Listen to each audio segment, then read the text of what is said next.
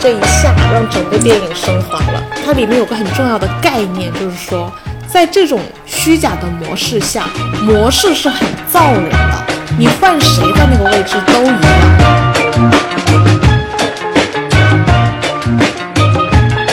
我们今天看的电影是《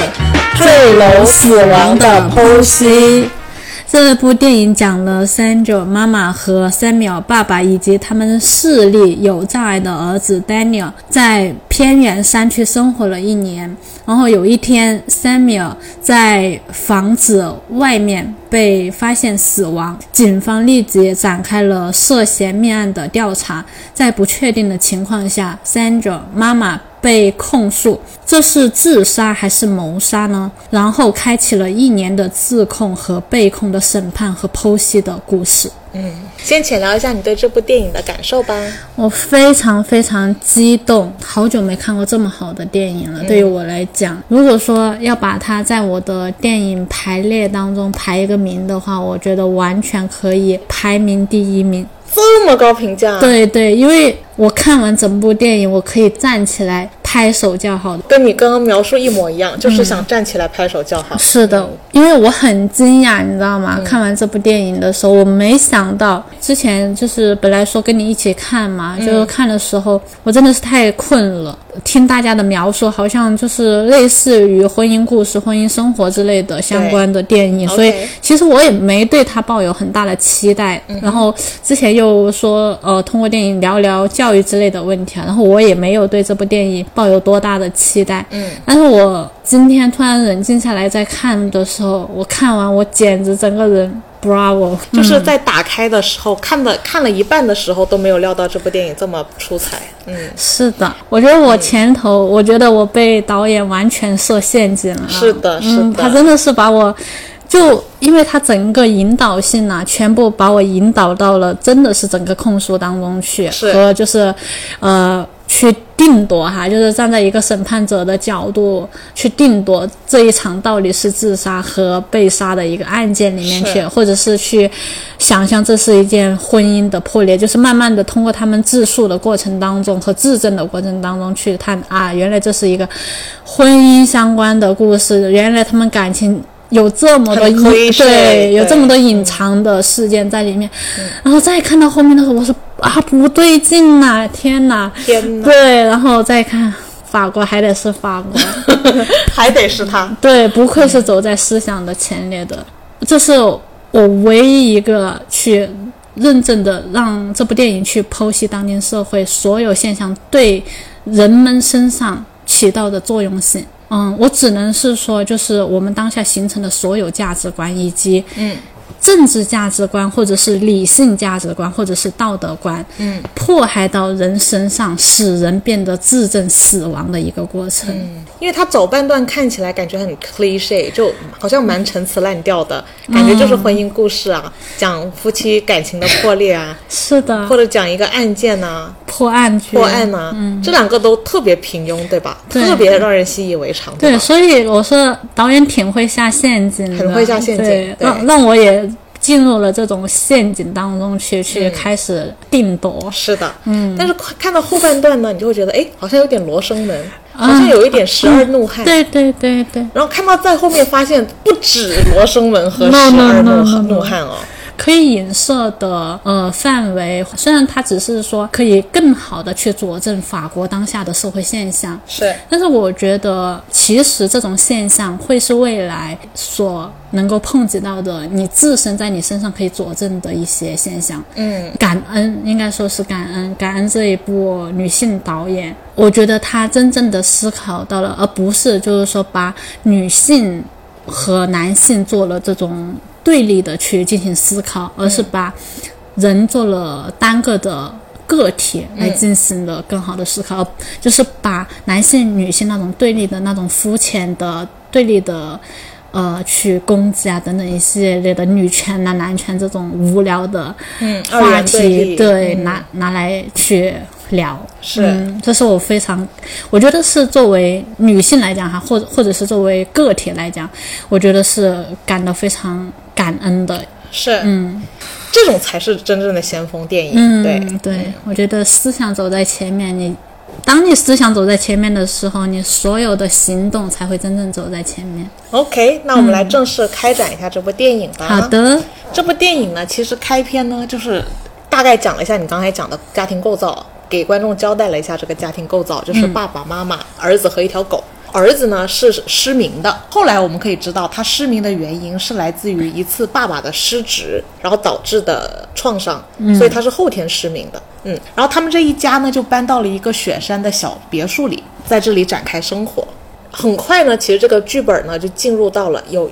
那个就在这个家庭中的爸爸突然坠楼身亡，嗯，被失明的儿子和那个狗发现，然后喊出了妈妈。这事儿我们本来以为只是一起意外，嗯，然后后来很快的升升级到了法庭的现场，是就是人物很少，场景很简约，基本上主线索不是在家里就是在法庭上。就是他没有给他很大的命题，对，嗯，但殊不知里面的命命题可以追溯的很深刻。是嗯，然后在这个爸爸坠楼身亡了之后，就出现了大量的警察呀、收赠啊，然后询问呐、居然被提上到了法庭的日程。嗯，原因是他们找到了录音，疑似他们是在这场事故的前一天发生过严重的夫妻的吵架，并且上升到了听起来很严重的肢体冲突之后，法院就认为有可能是他杀，而不是意外或者自杀。是，嗯，我们其实是会有一个这样的惯性的，嗯，因为通常不是之前有一个数据嘛，显示就在美国，可能有百分之七十的女性死亡，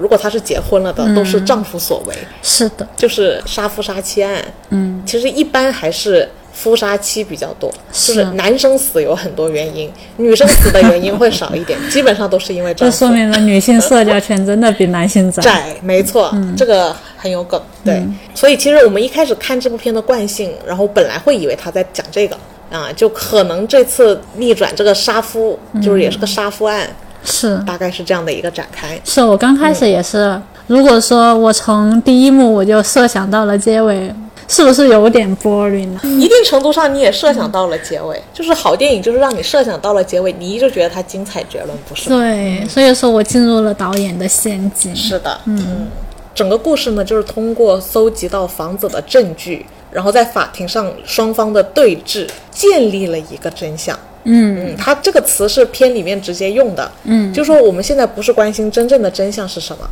而是我们要建立一个真相。是的，那双方建立的当然是对打的真相，疑似杀夫的女人。请来的律师当然建立的会是一个尽可能对他有利的真真相，相反方的律师呢，肯定就会建立一个指证他就是谋杀亲夫的真相。是的，那整个故事，或者说这两个人过往的生活，或者说这两个人的人设，嗯或者说这个家庭的夫妻关系和家庭关关系和家庭里的所有故事，就在这个法庭上，通过双方律师的辩护，一步一步的呈现到了观众的面前。电影的主体内容其实是拼凑这个真相，这个过程大家一定要自己亲手体验一下，去感受一去下感受一下对导演给我们落下了个什么样的陷阱。是我觉得这个电影有个很好的点叫性倒错。嗯，前半段我们会认为这是一对普通的夫妻，哎，我后来发现我有这个想法本身 就嗯哎你是就社会是陷阱。嗯对对对，我觉得非常有意思的。我们之所以能进入到导演设的这个陷阱里面去，嗯，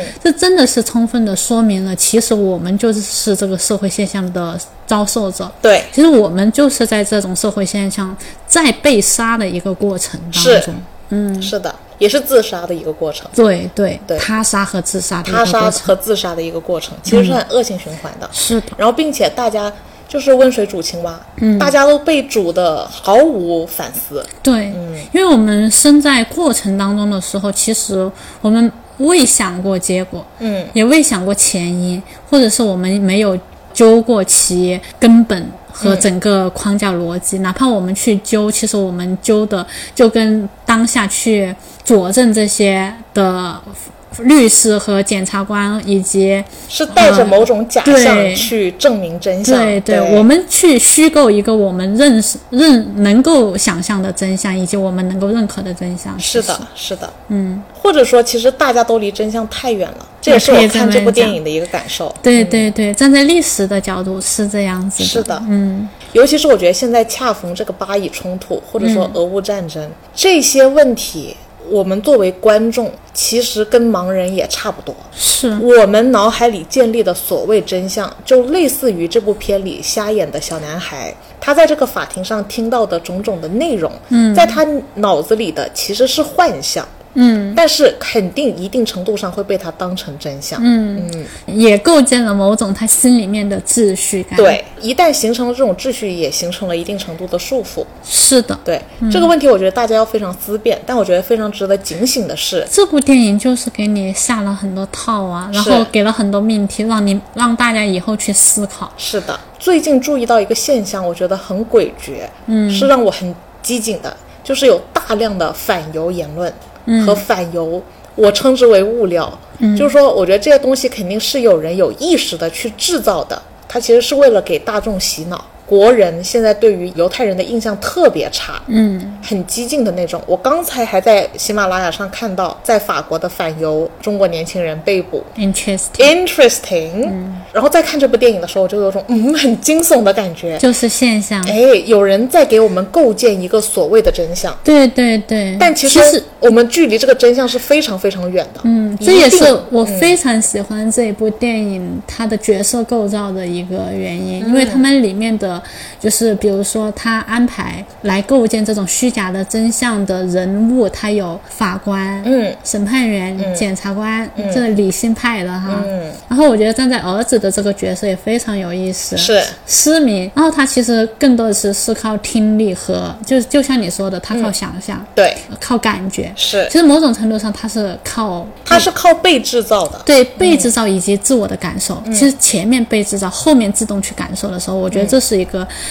我非常惊讶的地嗯方，就是在我这里某种程度上，它又是一场理性跟感性的审判的一个过程，然后再去审判当下的社会，我觉得是非常有意思的。是的，是的，因为整个剧的剧情展开就是围绕着这个法庭的展开，然后还原这个家庭的真相。是我用一个时间节点把它分成两段。好这个时间节点我把它称之为性倒错，就是在这个故事的前半段，我们会觉得这就是一个呃女人丈夫死了，然后丈夫就是那个传统意义上的婚姻中的丈夫，然后女人就是传统意义上的婚姻中的那个妻子。然后前半部分肯定是检察官肯定想让。呃，法庭认为是这个女的杀的，然后这个女的肯定是这样辩护。前半段就是在这种比较传统套路的进行下进行着。其实无形中呢，通过一些言语的指责，我一度是非常觉得有，甚至有点同情这个女方，她生活已经很不容易了，然后还承载着很大的压力，然后还要跟着丈夫跑来一个不是她的家乡，在丈夫的家乡生活，她其实周遭都是不适应的。但是接下来这个电影出现了一个很重要的性倒错节点，嗯，就在这部电影，它跟一般这种 cliche 的杀夫杀妻案有一个巨大的差别，就是性倒错，嗯，在这个故事中，母亲的角色其实更像我们传统意义上认为的父亲的样子，对对，更多的是出去打拼，在市场上，在那个工作中更有成就，嗯，更独立，嗯。然后父亲呢，就是一个性倒错，更像妈妈，是持家的，为了家庭，为了他的老婆，放弃自己的生活和工作，嗯，尤其是涉及家庭到主妇的角色，家庭主妇的角色，嗯，尤其是涉及到他儿子的车祸是由于他有一次的失职，导致了他儿子在街上被车撞了，导致他儿子失明，所以他内心是有巨大的愧疚感。我觉得这种愧疚感怎么说呢？在这部片里面本身也有一个他到底是愧疚还是被愧疚的探讨。嗯，因为在这件事情上，我也有一点生活经历可以呼应。我的家庭当然就是比较传统的那种家庭，就是男主外女主内。我妈肯定是比较持家的那个。嗯，核心照顾我的其实是我妈妈，在这部片是爸爸。我小时候就是有一次，这个故事你们应该已经听过很多次了，就是因为我的手至今残疾，我的大拇指是没有办法弯曲的。原因是我小时候有一次帮我妈妈买酱油，我妈说想训练我的独立性，就让四岁的我独立去买酱油。然后我们当时还没有电梯，是走楼梯，嗯，所以我当时在抱着酱油爬楼梯的过程中摔了一跤，呃，手里刚买回来的酱油就打碎了，然后玻璃呢就割进了我的大拇指里，嗯，然后刺到了神经，应该是吧是伤到了神经，或者说当时的医疗也不够好吧，就应该割的挺严重的，然后还有酱油噎的很疼，然后后来缝针了之后还导致了就是弯不下来。我对当时那个事件其实印象最深的，并不是我手指上的伤痛，嗯，而是我在摔了这一跤之后，我爸爸对我妈妈骂的有多狠。哦，从我爸爸的角度来讲，他可能只是单纯的心疼，但是我觉得无形中我妈妈的愧疚就 double 了，就双倍、双倍了。这种痛真的是现在很多就是家庭主妇的疼疼痛。嗯，就是比如说在这个故事当中，她不是也是发生了这样的事情吗？嗯，就是妈妈这部片的妈妈平常反而非常独立的在工作着，然后通常是交给爸爸来带这个孩子的。是，爸爸因为那一天想工作，所以耽误了接孩子的时间，导致孩子车祸还失明了，那可比我这个手指头弯不下来严重多了。嗯，这件事情呢，就造成了爸爸相当愧疚。其实我觉得爸爸无形中也自我束缚了，他顺着怎么说？我觉得叫做社会公有的价值观，要承载更大的责任和自己应该自觉的负责任。嗯，这些道德观的束缚，这价值观可太多方面了，那可不对仅仅是这个维度的价值观，呃，确实不止。就比如说在我们这种中式家庭里面，嗯，就哪怕呃像以前的，就是对女性的那种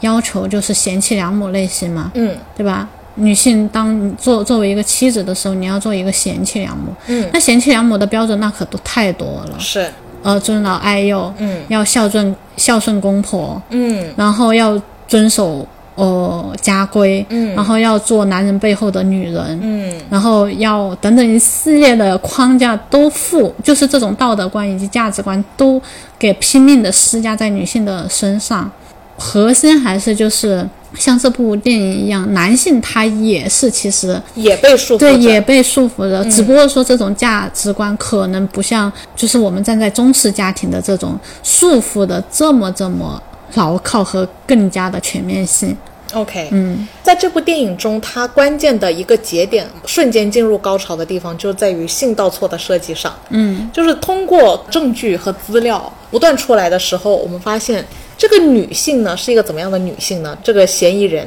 她生活中呢是占领家庭之主的地位，是更像父权中的父权。赚钱的人负责赚钱的人，负责赚钱的同时呢，他还是个双性恋，他还偶尔要去花天酒地一下，还要出轨，还要出轨，而且她丈夫有些还知道，嗯，就是一定程度上的理解和包容。她疑似呢是有盗窃她丈夫工作上的灵感，嗯，就他们俩都是想成为小说家的人。因为这个丈夫是负责持家的母亲女性形象，对所以就导致了她非常少自己私人的时间和工作的时间，她通常更多时间花在了照顾孩子上。是就让这个片里的妻子反而是更独立，拥有更多闲暇时光，可以进行创作和写小说的一个这样的设定。嗯，然后甚至他们在字里行间中也透露出，他老婆小说的成功有可能是来源于她丈夫曾经的灵感。嗯，然后她拿了那个灵感进行创作，而获得了市场上的成功。然后我觉得这些都是一些有意思的伏笔，就是在性倒错的安排上，基本上把传统印象中的男女颠倒过来了，对对嗯对，身份颠倒。身份颠倒了，性倒错。嗯我觉得这部电影就是从性倒错这里开始变得无与伦比。嗯因为它让我们真正的换位思考很是多的问题。是的，包括我们刚才讲到讲到的那么多关于从女性角度不备受重视和严重被压迫，那如果现在性倒错呢？你觉得这个男性受压迫吗？我觉得这个问题很应该问问男性。对控诉的这整一个过程，嗯，其实他就是在追问这个性到错的这一个过程，是，对吧？就比如说那个呃正方的律师，那个是律师吧，嗯，他就觉得这在他的观点当中，怎么可能男性会自杀，是，对吧？嗯，他的一致的指控其实就是指控是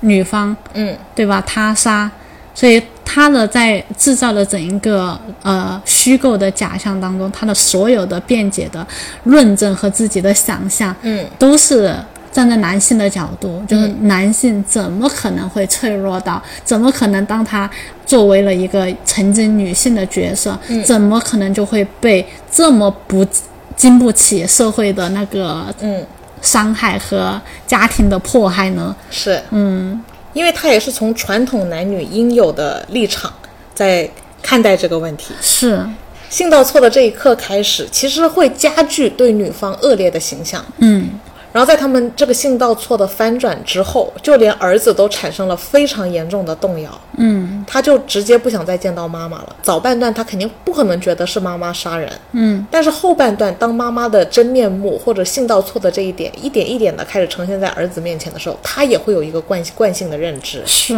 甚至在他们字里行间，其实是有提到这个爸爸是有自杀的倾向的。辩论的这个方向也一直在发生微妙的变化。对，就是我觉得作为观众，我也会一时觉得是自杀，一时觉得是他杀，一时觉得是坠楼。最开始以为只是意外坠楼身亡，后来渐渐的可能是自杀吧，然后后来可能又是他杀，但可能最后也是自杀，但是最最后可能嗯还是他 杀， 没有结果。就是我觉得会有一个这样子的立场和观点的变化，也就是说我的观点的变化其实是随着我立场的变化而变化的。对，是随着就是在我们脑海当中所虚构的真相来得到出的一个暂时性结果。哎，没错，嗯，所以在这个过程中，儿子当然也是非常受震撼的，嗯，然后我非常喜欢，就是豆豆瓣上有一句话哈，嗯是一个答辩网友 他说，就是说，其实这一场辩论并不是说到底是自杀还是他杀，就是还是自杀赢了还是他杀赢了，嗯，而是说一种思想战胜了另一种思想而已。一种幻想战胜了一种幻想，对你也可以说就是一种虚构的假象，对暂时性赢了另外一种虚构的假哎，象。没错，嗯真相是什么呢？到 底？真相就是这个社会都是假象。对，OK，是很有可能的。 对对，那随着这个呃剧情这个信道错的观点出现之后，其实舆论也好，现场的氛围也好，就一下子导向了是他杀，就是这个女的杀的。嗯但是这个女的就开始解释说，之前是为了维护父亲在儿子面前的形象，是维护他在大众面前的形象，而他更多的没有往。自杀方面透露，嗯，因为自杀大多被认为是一种软弱的表现，嗯，当他开始解释他其实有自杀倾向的时候，其实也裹挟着他在这个家庭备受压迫的这个形象，嗯，就更像传统女性在传统家庭中的样子，是走向自杀的，嗯也有过自杀的行为。这里就涉及到他曾经服用过安眠药，试图自杀。嗯然后这里也为后续留下了一个伏笔，对，因为他性道错以后的形象感觉特别渣男， 嗯你会更容易共情这个被害方，疑似被害方，嗯，而更多的会觉得这个女的不吻合社会道德规则，她就应该被审判致死。对，那儿子呢，其实在这里也陷入了巨大的煎熬，思考真相到底是什么的过程中，其实也是相当模糊的。最后呢，他其实也几乎是凭感觉做了一个有倾向性的输出。对、嗯我非常喜欢这个凭感觉做出了一个输出。哎，是的，他其实呢，就是疑似回想起他的狗有一天不舒服，嗯，然后回想起他妈妈在法庭上说，他爸爸曾经服用过阿司匹林自杀，嗯，并且在服用了那个安眠药之后呕吐了，然后狗疑似吃了那个呕吐物，嗯，然后而产生了这种类似像中毒了一样的反应，就生病了一样的反应， 对他爸还带着他和去狗狗去医医院。院造成的结果呢，就是他会认为他妈妈讲的其实是真的，他爸爸确实是自杀过，有自杀的倾向。然后，尤其是证据就是这个狗狗，我还做了实验。嗯，但其实这一切都是这个瞎子的感觉，都是凭借着大家嘴里的话而构建出来的一种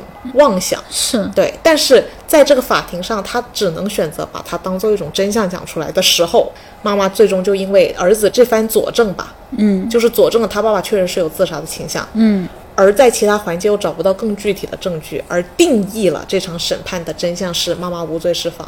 是的，这一切的模糊和案件真的没有一个真真相最后能呈现在观众面前，反正就是没有真相。对，但我觉得他倒呈现了很多别的方面的真相，倒真相出来了，就是关于大家都在虚构真相这件事情。对，这嗯就是啊真这个相。 这个就是这部分的真相，这里我觉得都是很精彩的。嗯，是的，好像一切都结束了，但其实可能一一切才崩 塌，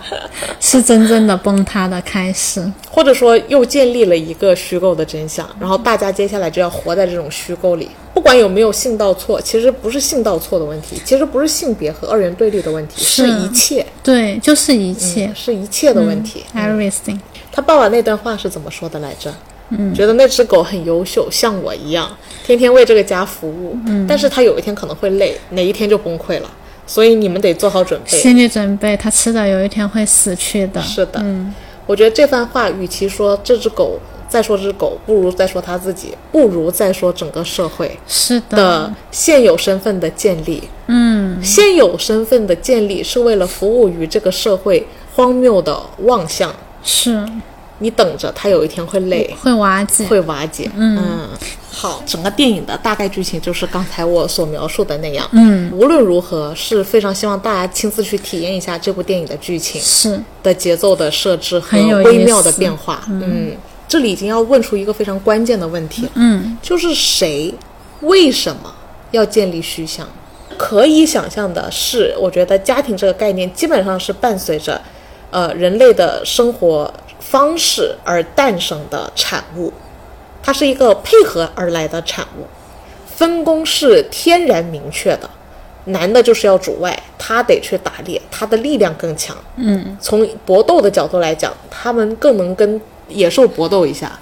而女性呢，呃，因为女性要生孩子嘛，你无论如何都会有一个周期是难以行动的，或者说来 M 就是古代来月经的话，嗯，可能也是会造成你难以行动的。所以我们在生理上早期是有一个生理分割的。家这个概念的分工和职责和呃道德观念的形成，我觉得是来源于我们的生理差异。嗯因为我觉得在最早期的这个时间段，并没有说你负责打猎，你负责生孩子，哪个就更崇高一点。嗯，事实上，如果真的要比谁更崇高，可能还是生孩子的更崇高吧。母性， 母系社会对没有下一代，你打猎干嘛呀？对， 去父留子， 原地消灭，原地绝种。嗯，所以其实我觉得非常非常早期，哪怕有家，哪怕有男主外女主内这个概念，女性的地位都不应该是低的。随着这个进程渐渐的推进，它那个就是让我觉得很异样的地方就开始出现了。其实就是要问出那个谁为什么要搭建一套这样子的虚构的假象。隐形的手，隐形的手，其实我觉得肯定是有形的手。嗯，渐渐的就变成了狩猎的人比生娃的人社会地位更高，是的，它渐渐变成了一个父权的时代。很有可能是为了对打母性母系的时代，他可能在母性时代觉得自己受压迫，天天待着就带带娃，我还要出去打猎喂你吃，我有可能一个打猎就被野兽咬死了，可能是来源于一种受压迫之后的逆转。然后男性呢，可能就开始进行反攻，然后他渐渐就开始打造出一个大型的虚拟幻象。嗯，就是说我们一定程度上都是一种虚拟的幻象，只是看谁打败了谁。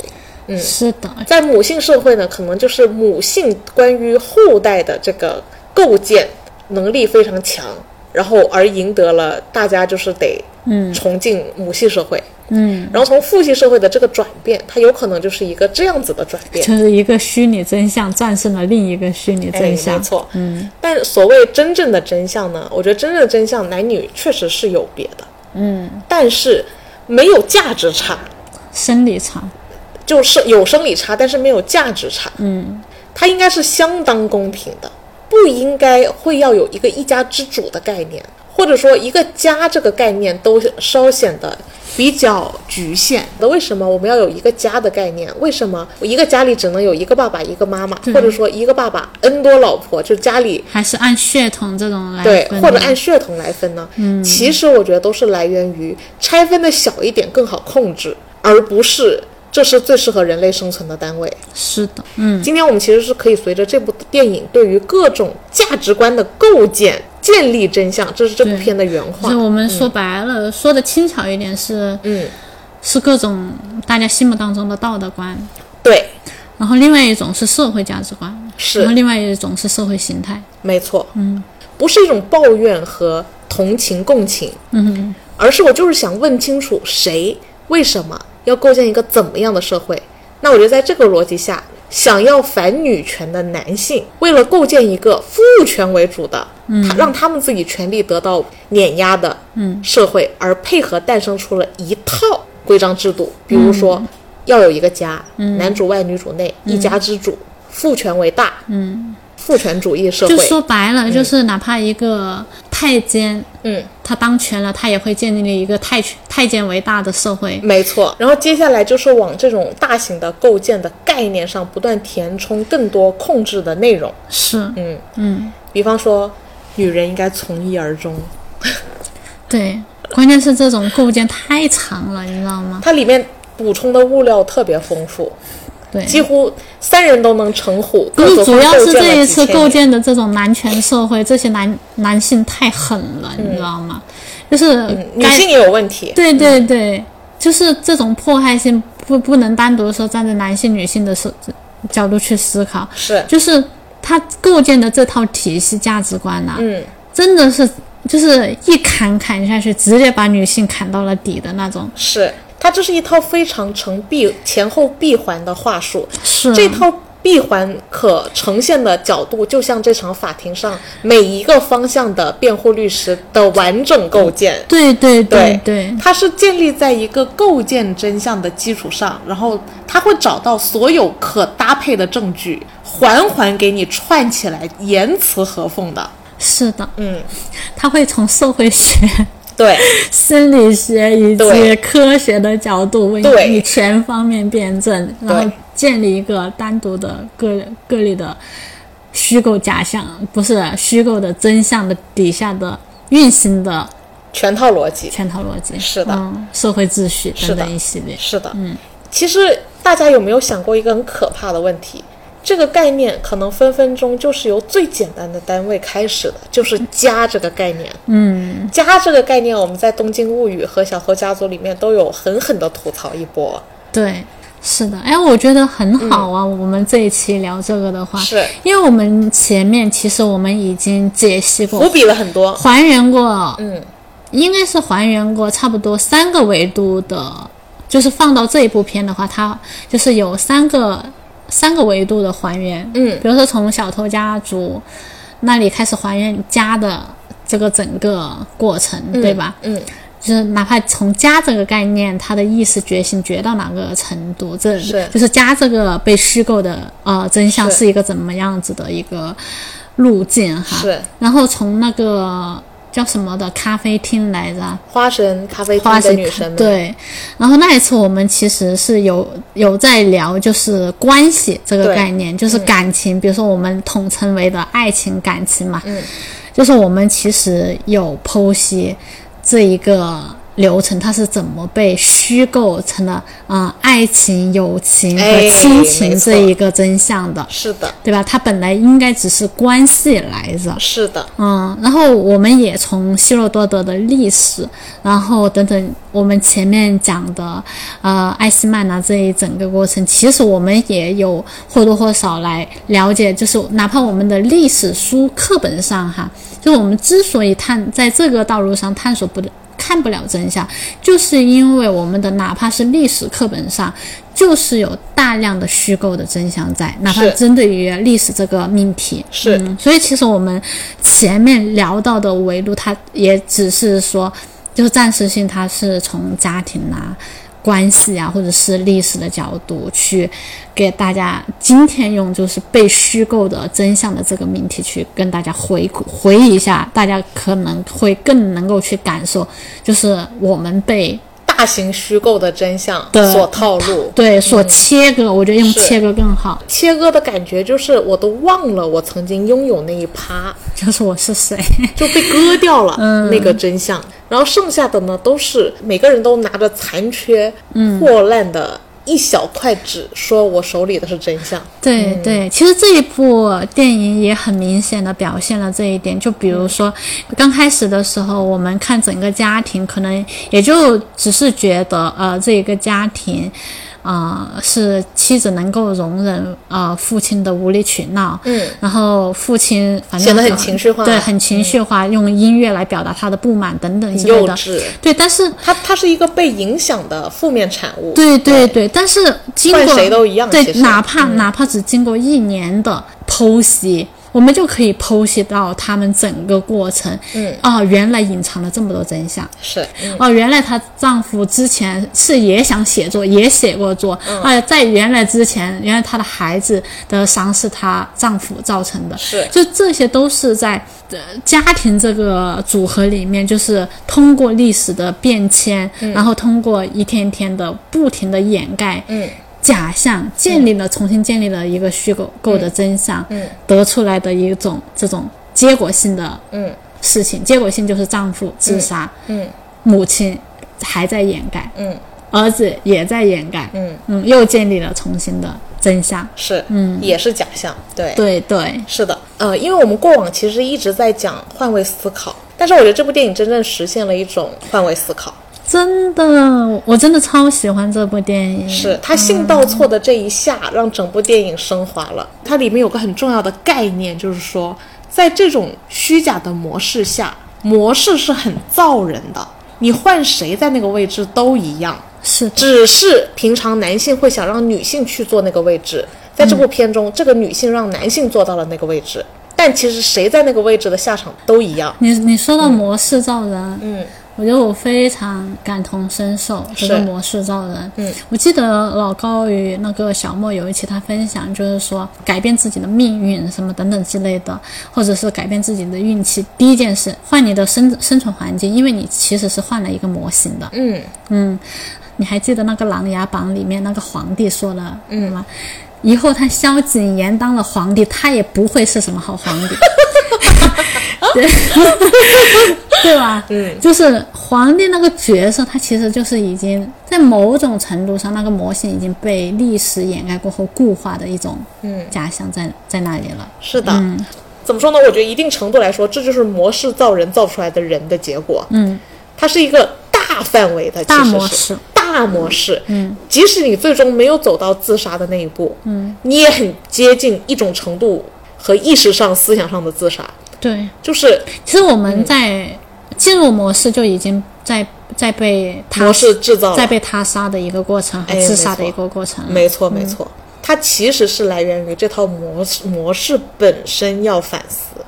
是的，我们在这套模式下讲男女平等是很难的，对的，其实是解决不了问题的，解决不了，解决不了，你只能挣扎。嗯，因为它这里其实是非常抹杀一个独立人存在的本来应有的其他任何素质的，对，而是把大部分的男女都归整为了呃你适合主外还是主内。是，嗯这个其实是非常单元、两极、不多元和狭义的。嗯但其实我觉得人类社会复杂多了。但是为什么只有家这一种模式？社会为什么会能形成这么大范围的男尊女卑？嗯的这种模式，我觉得就很值得被反思了。嗯，最开始最开始的时候，我觉得真的只是分工，但是这个分工就变质了。这个是个很大的问题的来源是来源于，我觉得这个模式的原点，一旦你的关系只能是两人关系的时候，人数太少了，一定是非此即彼的。嗯，在你的所有选择上，不是你就是我，对一对，定非此即彼的时候，对强弱就跟着分出来是的，嗯，咱可以三人世界、四人世界的时，候，就稍微会弱化这种所谓的非此即彼，嗯，因为就变成了一个多元的角度，他他得考虑一个第三人或者第四人、第五人，嗯，他不至于那么非此即彼，他的强弱才能被弱化，嗯，家这个概念一旦一夫一妻这个概念有了的话，它就是非此即彼的了。是，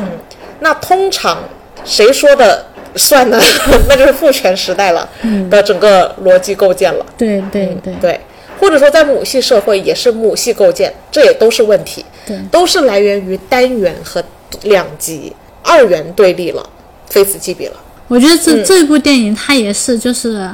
它也是把这些点全部给拎出来，拎出来了，剖析出来了。哎是的就比如说，我们当下就是我们是被各种各国的意识形态所切割的，嗯所他杀的一种环境，嗯以及被各种道德观、影视价值观，嗯，或者是历史价值观，或者是学者的价值观，就是被各种价值观、道德观以及意识形态嗯进行他杀的一个过程。但凡对家有一点点反思的人，通常分为以下情况：第一，就是觉得我构建的家将会跟别人构建的家不一样，嗯，将会是最优秀的那一面，嗯嗯。要么呢，这就是我极端到我就是完全不要一个家，我切割一切，我全都排斥抵触，就是还有当然就是隐忍了，就是说我认为家就是这个样子的，也没有必要改变，也不可能改变，不可能改变。那我觉得这三种情况对我来说都是模式制造下的，距离我们要还原被切割前的真相距离甚远，我们依旧还是要考虑分工，嗯但是这个分工不能只建立在过往我们的配套物料里要有有一个家，一男一女。彼此忠诚，天长地久，一钻石永流传，一颗恒久远。 我觉得这些想法都叫配套物料。 我觉得我们是长期因为有这一系列的配套物料，导致我们根本很难挣脱于这个循环之外。当然，对，如果从分工的角度来讲，一旦你把一个为什么我觉得家这个单位是个问题呢？因为它导致了这个家的分工的承担者只有两个人，每个人要做的就很多。嗯，如果这个家的人数能多一点， 其实分工的细化就可以做得更好，就是有更多的人可以来承载一个家可能需要布置的一系列任务。嗯，家这个概念的单位，我觉得如果你被同时建立了有排他性，家这个概念它就必然得是一对一的。这部电影也非常清晰的告诉了我们，一旦是这样子的，就没有别的解决方案。其实，嗯嗯，然后大家还会被这种非常狭义的分工概念所套路，然后最后导致的无论如何都是悲剧。别人怎么评价我，不能说明我是谁，但一定能说明他是谁，嗯他是一个怎么样子的人。嗯然后这部电影充分的佐证了这一点，啊，就是你去，大家可以呃进这一部电影去审自我审判一下，是就是看你怎么去评价里面的任何一个人。对，都是在评价你自己。 对你去评价里面的任何一个人的行为、道德和他的作为，或者是当下的局面的时候，不能证明这部电影是一个怎样的电影，但是一定能够证明你是一个什么样、当下处于什么样的道德观的是人。是的，是的。嗯，然后我觉得这个认知自我的过程，也是这部电影很大的一个贡献，就是它可以让你突然之间在某一个时间节点意识到什么叫做被切割，什么叫做权。这是我们之前其实，在蛮多次讲解的过程中讲的都不够彻底的一个东西。嗯，结果这个电影居然用一个这样子的审判，把这个感觉描述的挺彻底的。对对对对，大家对去感受一下，更能够感同身受。是的，尤其是我觉得，其实这里的儿子视角啊，是大众视角，嗯是一种大众视角。嗯，因为他作为一个被失明的人，其实就是观众嘛，瞎子，瞎 子。其实人人都是一定程度上对，呃上的瞎就比子。如说对于嗯巴以冲突，我们就是瞎子的角色。其是实，嗯的，是的，因为我们不能亲身感受，是嗯，也不能亲眼去看见。是的。嗯，然后我觉得在这部电影中，其实有一个人对这个儿子进行了一次引导。嗯这个引导在我心里真的是反思良久。就是其实这个小男孩很挣扎，就他不知道他妈到底有没有杀他爸，但他内心有一个倾向，让他在非常挣扎中的时候，其实做了一个非常感性的选择。对，就他最后那一句话嘛，就是我不敢相信我对，妈是一个杀杀人犯，但我可以理解我爸是一个自杀的人哎。，没错。但是他其实能生成这个概念，是在一方的引导下，就是那个陪护人员，嗯，就是我觉得这个很讽刺的地方也是，法院安排了一个为了让儿子的证言保持公正的女的，嗯，跟着他们家生活，好让母亲在跟儿子生活期间不能影响到儿子的证词。但其实最给给出最关键引导的就是这个负责杜绝引导的这个陪护人，嗯，因为其他儿子，他虽然儿子做了关于安眠药的实验，但其实他作为一个瞎子，他的狗当年怎么了？他是一种感受而已，并不见得就是一个嗯真相。对，而那个狗病，其实可能狗病有很多理由，狗病了真的不一定是因可能为是拉肚子，可能是拉肚 子，可能是怎么地的，嗯，都有可能。嗯，你现在是硬把这条线索串回来了一个你想相信的事情的方向上，把它串进这个事实链里，但它其实不一定构建在这条事实链上，嗯，非常讽刺。嗯，所以他儿子其实虽然已经提出了这个实验，但他依旧很痛苦。是他，但是在这个社会中啊，他会逼着你去做一些抉择，就是非此即彼的抉择。嗯，负责保证证词公正的这个陪护人呢、他当时就说：“你得做一个决定，你得有一个倾 向。站在社会层面上，法律就是这个陪护 人。哎，怎么不是呢？在你家庭的生活中，你家长就是你的陪护人。嗯，被教育生涯中，老师也相当于是这个人。嗯，但是又有老师上面的人作为老师的这个陪护人，是以此类推。是的，所以其实我觉得这个儿子在某种意义上被迫做了一个有倾向性的决定，嗯，然后为这件事情看似盖棺定论了，但是作为观众的我们，其实我我们就跟这个男孩一样瞎，瞎着瞎着也容易被逼做一种事实的倾向，然后我们在做了这种事实倾向上，我们也更容易打心眼儿里顺着这个被被迫做出来的事实倾向走，然后认定它是事实真相。是所以我觉得这也是这个小男孩最后，他其实是因为他的证言让他妈妈能安全回家，嗯，但是他却跟他妈妈说，其实我很害怕你回家。他其实不知道真相，嗯，他只是做了一个倾向性的、有引导性的、被引导性的真相，嗯，然后从此他要生活在这种妄想中。他还构建了一个新的真相。他构建了一个新的真嗯相，但其实这个真相，因为他作为第一构建人，他是恐惧的。是但这个第一构建人往下传，后面的就不知道 了，确信，就变成确信了。对对，我觉得这里就是很嘲讽的地 方，也大型的还原了整个社呃整个社会的结构，对，社会和各模式各种结构的形成吧，应该各种嗯是结构的嗯形成。对，就比如说法律的形成啊呐、他第一个人一定是知道真 相的，其实就嗯至少我会有怀疑，嗯，但是传到第二个人就变成确信了，第三个就认为本就应该如此了，对对第四个他就会觉得不可反抗，这就是不可反驳的，几千年都是这么来 然的。后再下一个，这就是天意， 对对对对对， 它就以此延展开来了。嗯其实是有一个始作俑者的基点的，然后而且那个基点是人为创造 的，就是关于像法律啊，是像这种家庭规则啊，就是各种社会规则嘛。是的然后再下一个就是神 说过，对吧？传说神话就来了，神说过，佛说，对吧？对，就不断的加码和补充物料。你看，这就是我说的补充物料，对补对充物料就加进来了。对，其实这种物料就是社会、社会各种现象的是哦，嗯，回过头来想一想，就是生活当中所被构建的类似于进化论之类的规则性的东西是，其实有太多太多。就比如说大家现在信以为真的科学，是啊嗯，对吧？我觉得这部电影先锋也是先锋在这里。我觉得它真的是非常强烈的在指出我们生活在虚拟当中，对，就是不是类似于《黑客帝国》的那种虚拟，对而是幻想的那种虚拟。对，而是现实就是虚拟，而但是不是科技类的虚拟，对，对，而是模式的虚拟，就是模式的不可辩驳这件事情本身是虚拟的，嗯，对，但是我们却生活在这种虚拟下，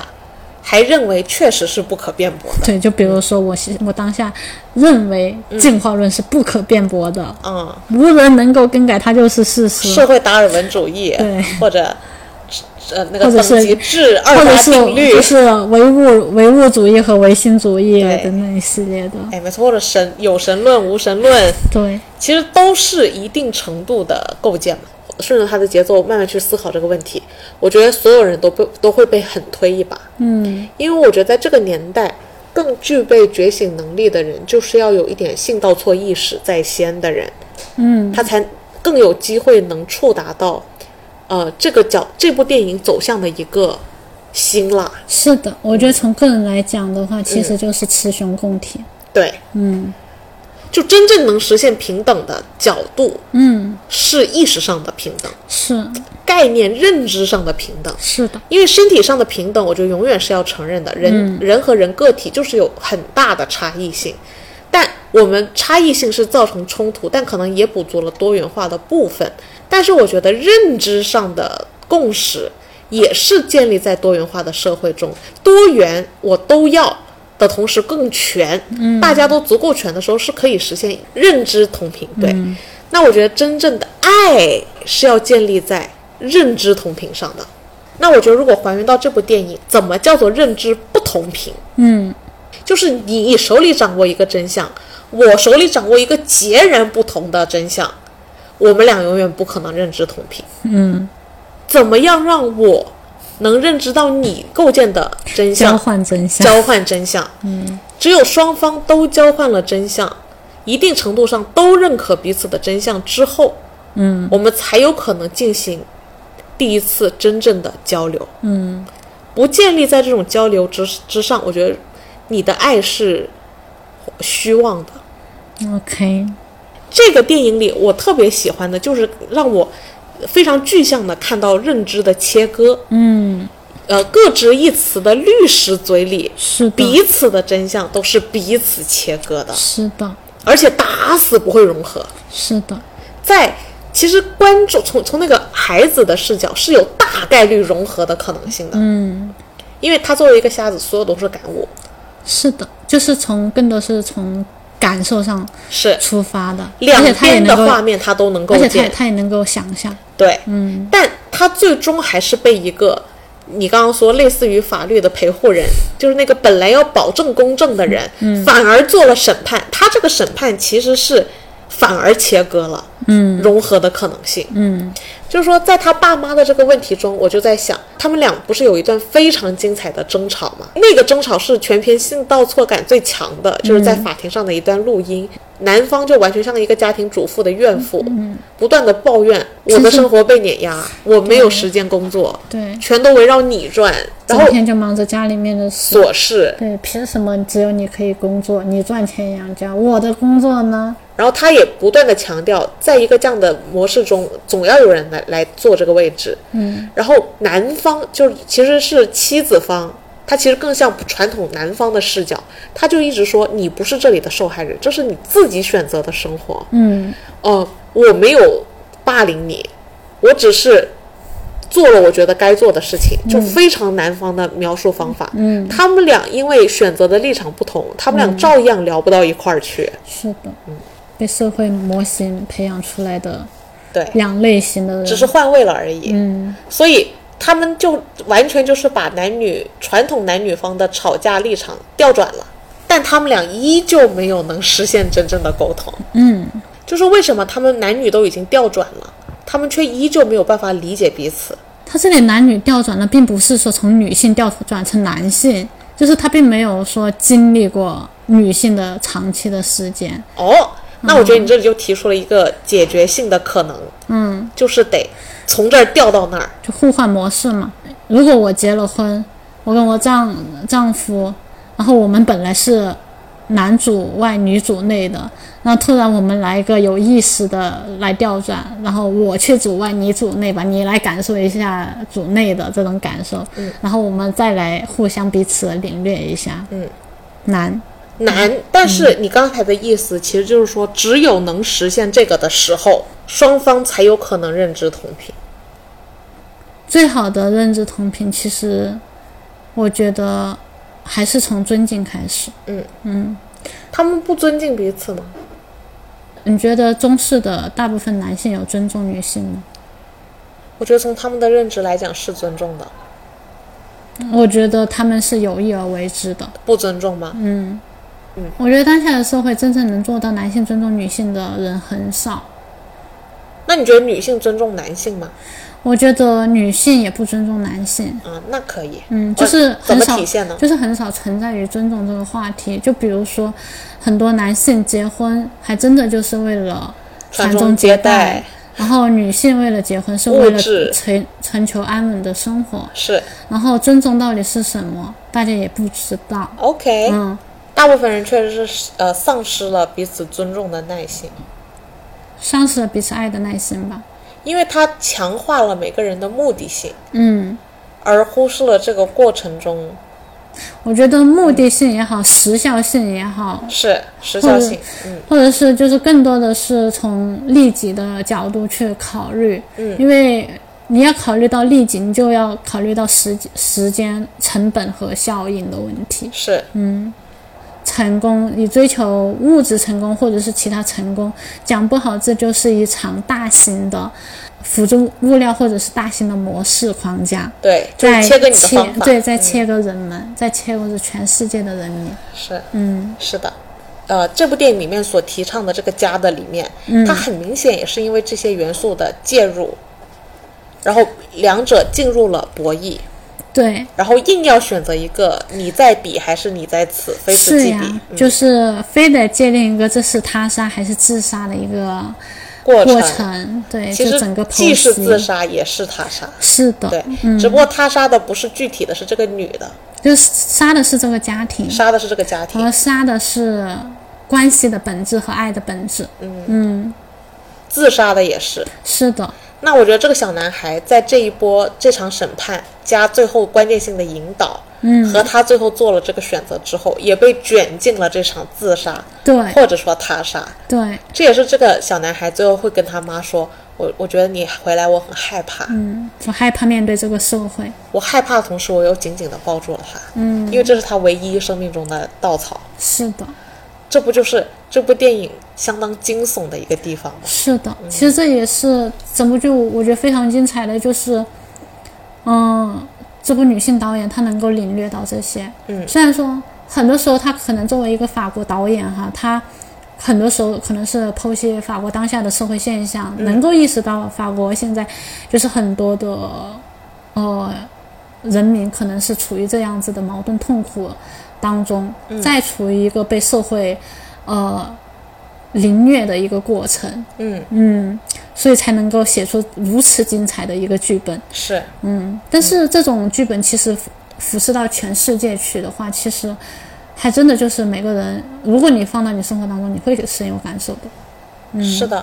至少我们得认知到这个牢笼本身的存在，而且要意识到，在这个牢笼只在这个牢笼里挣扎，其实是没有解决方案的。嗯，因为最终都是一个自杀或他杀的过程。是的， 是的，就是会进入这场模式的循环。模式的循环。嗯，那我觉得这个这种模式关键的是在模式循环里面是很难不自仅仅知。是模式的他他杀嗯和自杀，在这个模式当中的所有人的他杀和自杀，是就是无限的进入到了内战当中里是面去。是、嗯这不就是整个社会几千年发现展象的现象吗？嗯，对。从这部电影的角度来讲，我觉得他就是想要大家去认知到生活中所有的真相背后都是被构建的，而且大家在被迫选择边站，而造成了这种慢性自杀和他杀的全过程。对，这部电影对于我们这一路讲播客啊，它就是我们这个前进道路上必经的一环，其实的，是是的，因为我们之前已经挑战过两性，嗯，爱情、婚姻、友情，嗯，家的血缘问题，家的主次问题，其实今天就已经彻底的上升到家本身应不应该存在，其实说嗯白了，我说的更通俗易懂一点，大家可以审视一下你的道德观和人生观和三观吧，嗯，你的所有观点吧，嗯，再回归到这个命题，很有可能就是我们的所有观点都是当下社会模式、各种社会价值模式给我们输送的一些各种观点，是它要让我们所有人对我们认知的真相要有个认知上的松动，我觉得这是这个电影的贡献了。嗯，但是松动之后面临一个重大的节点，就是你选择继续顺从，还是要再进一步。还是思考。嗯其实这也是导演拿出来跟大家一起来思考的话题。是，然后我觉得这部电影我们一开始有讨论过，呃、有人想到婚姻的生活，有人想到狗十三，嗯，然后我会想到罗生门和十二怒汉，但我觉得它一定程度上也挑战了罗生门和十二怒汉，嗯，因为罗生门和十二怒汉只指出了每个人有自己固有的角度，然后这个这个故事指出了你你哪怕每个人有固有的角度，但是你一旦性道错，反过来，嗯，你也依旧没有办法跳脱这个固有的角度。因为这都是模式的模问式的题问题。我觉得这部电影真的在挑战社会模式了，对，嗯不是真正的开启了世界革命的话题，是，嗯，这就是这部电影先向这锋的地个方，向这个世界挑呃提发出了发出挑战，挑战，嗯，哇，我都不知道观众能不能通过这部电影看到这一个点 get 到这一个点，对，但是真的这救是命了这是真的让我们俩觉得这部电影很非哇凡哦地意方。思。嗯，对，因为我们这部电影可能大家很期望我们探讨就是性到错这一个点，其实也探讨了，就我的意思是，性倒错的结果是一样的，就是它我是们模式的大问家题。更希、可能听到的东西就是性到错当下的社会现象的解释嘛，对，嗯。但性倒错也最终只是一个折射出来只的，是一个现象，它真正挑战的是向这个世界对的所有模式下发起发起挑战。嗯，好的，这就是《坠楼死亡的剖析》这部电影给我非凡之处。对，给我们带来的震震撼。撼好了，那我们今天的电影就到这里结束了。好，那我们下周再见啦。好，拜拜拜